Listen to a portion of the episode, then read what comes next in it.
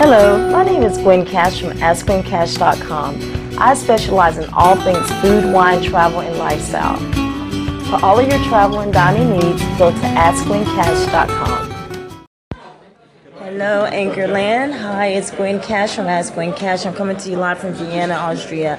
I am here on a quick little mini vacation, and tonight we are out exploring um, some great food and wine from the Austrian region.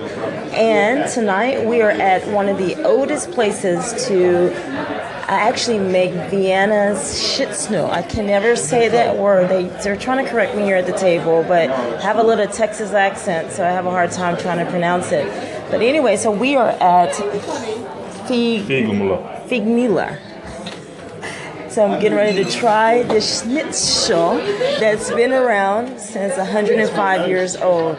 An amazing, amazing place. If you've not ever been to Vienna, Austria, I highly, highly recommend traveling here. The people are great, very diverse place to, to visit, and um, we're having a great time. You guys have a good evening. Cheers.